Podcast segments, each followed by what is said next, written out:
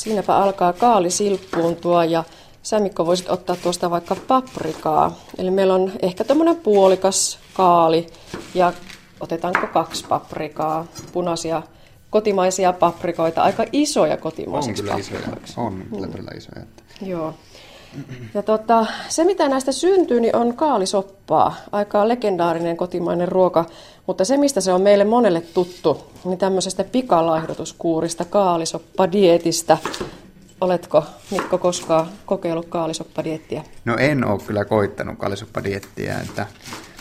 Taitaa kaalisoppadietti olla alun perin kehitelty sairaalamaailmaan kyllä. Että toisen nimeltä taitaa olla, ja onkin, niin myös sairaaladietti nimellä, niin kuin tämä meidän toisessa jaksossa on ollut dietti. Eli sillä on pyritty laihduttamaan ihmisiä vaikka nyt sitten leikkauskuntoon. Ja tänään puhutaan diettien sekalaisesta seurakunnasta, eli mitä erikoisimmista dieteistä, ja niissä tavoitteena on se, että paino putoaa nopeasti, jopa 5 kiloa viikossa, kilo viikossa, 4 kiloa 4 päivässä, näin näissä dieteissä luvataan. Tänään katsotaan tarkemmin vähän läpi tätä kaalisoppadiettiä, Dukanin diettiä ja lentoemännän diettiä. Ja tosiaan yhteistä näissä on se, että pyritään laihtumaan hyvin nopeasti. Onko se terveyden kannalta ihan ok? No jos puhutaan tällaisista hyvin nopeista dieteistä, mitkä kestää vaikka sen viikon, niin sanotaanko terveelle ihmisessä ei varmastikaan ongelmia aiheuta, mutta pitkään jatkuneena, sanotaanko yli 2 kiloa, jos se paino tippuu viikosta toiseen, niin kyllä siinä se ei ole enää terveydelle edullista. No kun ihminen alkaa laihtua, niin mistä ne kilot ensimmäisenä lähtee? Onko se rasva, joka sieltä oikeasti alkaa heti palaa? No näinhän se olisi mukavaa, jos se sieltä lähtisi, mutta ihan ensimmäisenä, kun me rajoitetaan meidän energiansaantia, niin meidän tällaiset energiavarastot elimistöstä käytetään. Ja nämä energiavarastot sitoo nestettä, ja näitä energiavarastojen, jos ne on täynnä, kun me lähdetään laihduttamaan, ja sitten siihen sitoutunut neste, niin yhteensä paino voi lähteä sellainen 2 kiloakin pelkästään, että meidän energiavarastot vähenee, ja sieltä sitten nämä vedet, mitkä siihen on sitoutunut, niin häviää sieltä elimistöstä. Semmoinen ihminen, joka sinnikkäästi laihduttaa, niin voi käydä vaalla useita kertoja päivässä. Aamupaino voi olla 1,5 kiloa, jopa 2 kiloa vähemmän kuin illalla. Mistä se johtuu? No kyllä se on se neste, mikä siellä on, ja sitten kuinka paljon sitä ruokaa siellä elimistössä menee. Mennään sitten tarkemmin vaikka tähän lentoemännän diettiin, eli se on syntynyt tuolla Rapakon takana Amerikassa ja on aika vanhakin dietti, ja ilmeisesti siihen aikaan, kun lentoemänät ei saanut ylittää tiettyä painorajaa, niin tarvittiin joku keino, millä sitten nopeasti paino voi humsahtaa alaspäin. Tässä luvataan, että voi laihtua jopa 4 kiloa 4 päivässä. Miltä tämä tahti kuulostaa?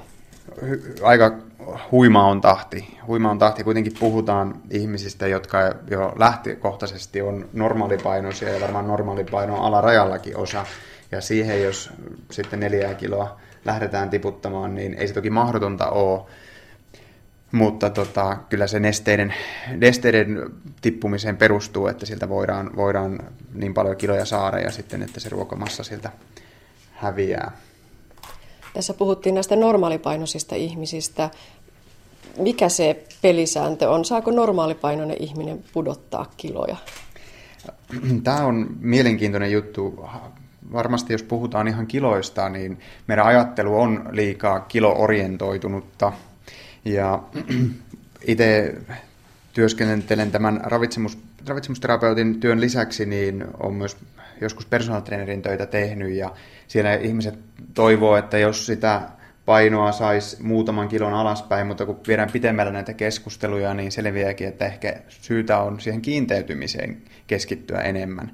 Ja monille jo, että jos me saataisiin kroppaa kiinteytymään, niin se riittäisi vallan hyvin. eikä tarvitsisi pakosta niistä kiloista lähteä pudottamaan painoa. No entä samoin sitten ihan laiduttajalle? Kannattaako ehkä enemmän uskoa peiliä ja mittanauhaa kuin sitä vaakaa? Kyllä. Vaaka on ihan hyvä kontrollointikeino, se on helppo ja sitä ei pysty huijaamaan. Jos taas ajatellaan peilikuvaa, niin sen voi nähdä niin monella lailla. Mutta olisi syytä kyllä katsoa myös se vyötärön ympärys, varsinkin jos tähän dieettiin, mitä alkaa noudattamaan, niin liittyy liikunnan lisääminen yhtenä osa-alueena tähän ruokavalion lisäksi. Ja sitten ehkä ruokavaliolliset seikat, niin proteiini on yksi sellainen, mikä on osoitettu, että se paino tippuu enemmän rasvakudoksesta kuin lihaskudoksesta. Se ylläpitää sitä lihaskudosta paremmin, jos huolehditaan proteiinien riittävästä saannista. Ja silloinkin on mukava tarkkailla vähän sitä, että miten sen kehon koostumuksen kanssa käy. Ja tällainen vyötärönympärysmitta soveltuu siihen tosi hyvin.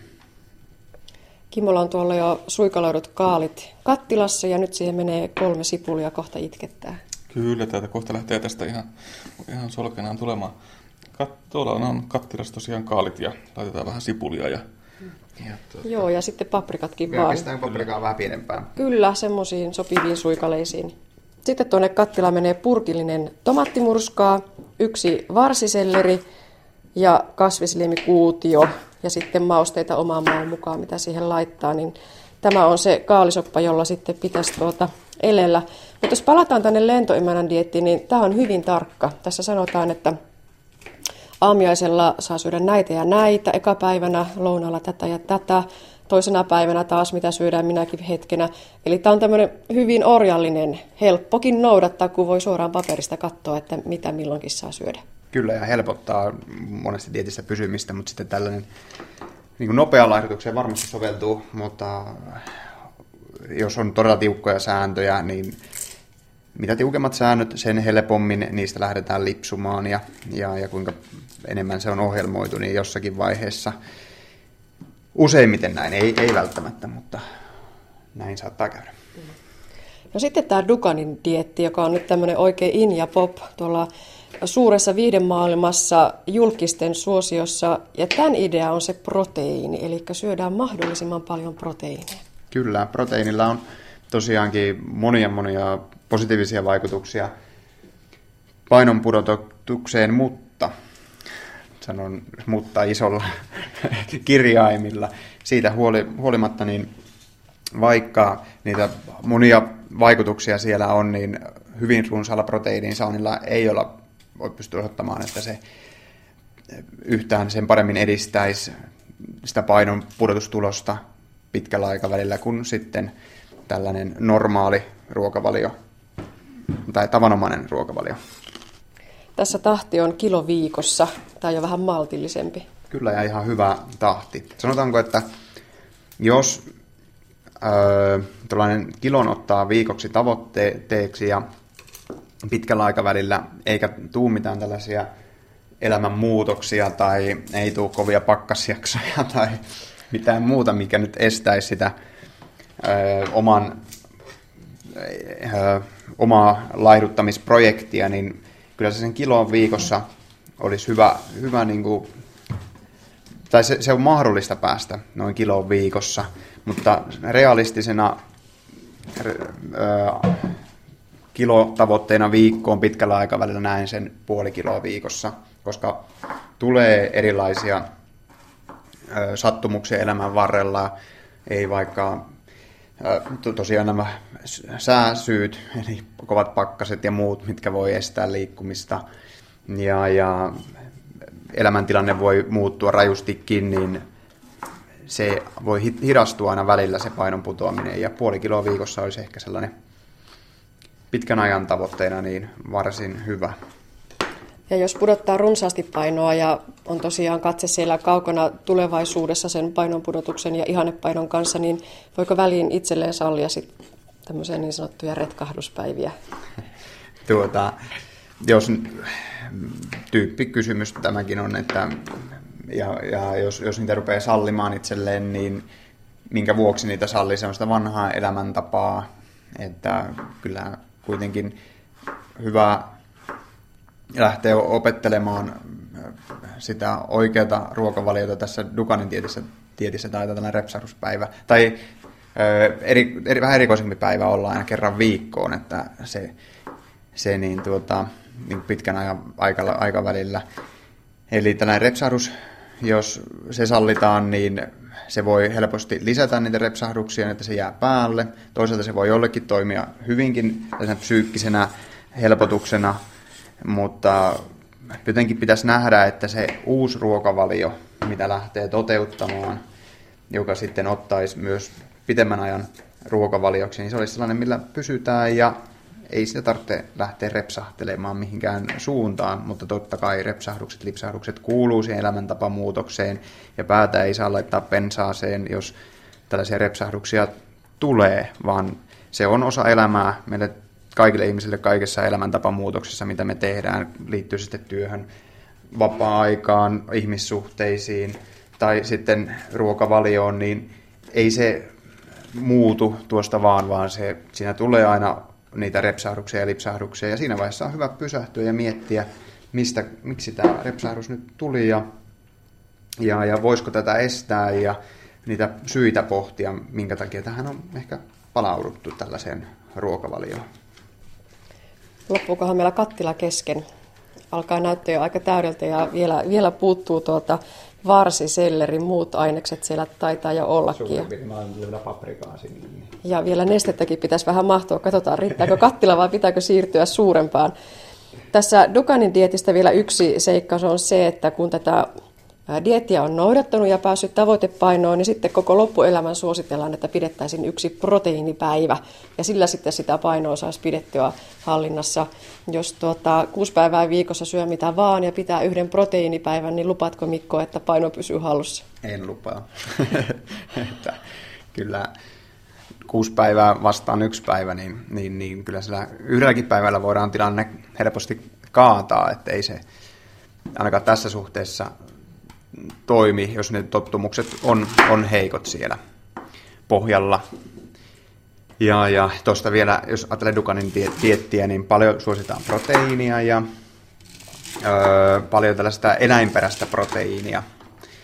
Eli taitaa olla siinä ykkösvaiheessa, että syödään kananmunaa aamiaiseksi, kalaa lounaaksi, pihvipäivälliseksi, niin jos ottaisiin vaikka tarkasteluun tuon kananmunan, niin jos ihmisillä on herkkyys, että kolesterolit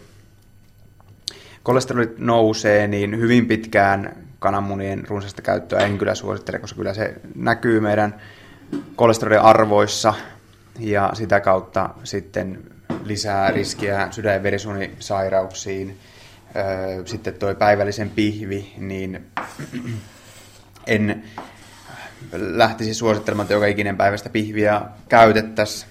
Ja siinä on montakin tekijää, nämä terveydelliset seikat, myös sitten ehkä tällainen ekologinen lähestymistapa, että joku nautaakin joudutaan kauan kasvattamaan ja sitä ruokkimaan ja ympäristökuorma kasvaa. Ja enemmänkin suosia proteiinilähteinäkin niitä kasviproteiineja. Ja sitten tuolla on toi kala lounaaksi, jolle annan kyllä pisteet. Kimmo seisoo kattilan kanssa. Nyt vaan siihen sitten riittävästi nestettä, 1 kasvisliemikuutio ja vähän maustetta, laitetaanko suolaa ja vaikka mustapippuria. Ja sitten kaalisoppa kiehuu, sehän saa porista ihan muutaman tunnin ajan ja sitten ei kun syömään. Ja kaalisoppaahan pitäisi syödä siis pelkästään, ei mitään muuta kuin tätä kaalisoppaa. Onko se näitä muutamana päivänä näin ja sitten hyvin tarkasti niitä muita tähän diettiin kuuluvia ruokia. Syödään pelkästään kaalisoppaa päivästä toiseen, niin 7 päivän ajan. Eli en sinänsä kyllä suosittelisi miettiä, mistä tässä paino lähtee, niin vaikka dietissä taidetaan luvata, että se lähtee rasvakudoksesta, kyllä se sieltä lähtee, mutta ei siinä määrin, mikä olisi ihan optimaalinen.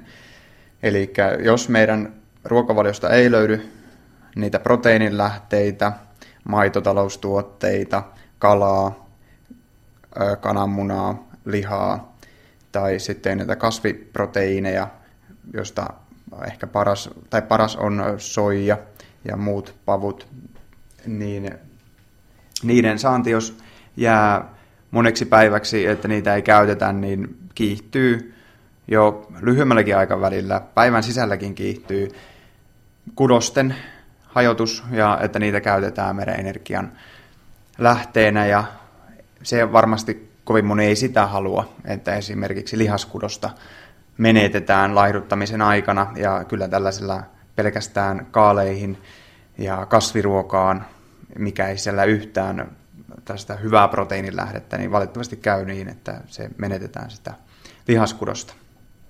Kaalikeittodietin ohjeessa sanotaan, että jos haluaa kokeilla pidempään tätä diettiä, niin 2 dietin välissä pitää pitää aina 2 viikon tauko.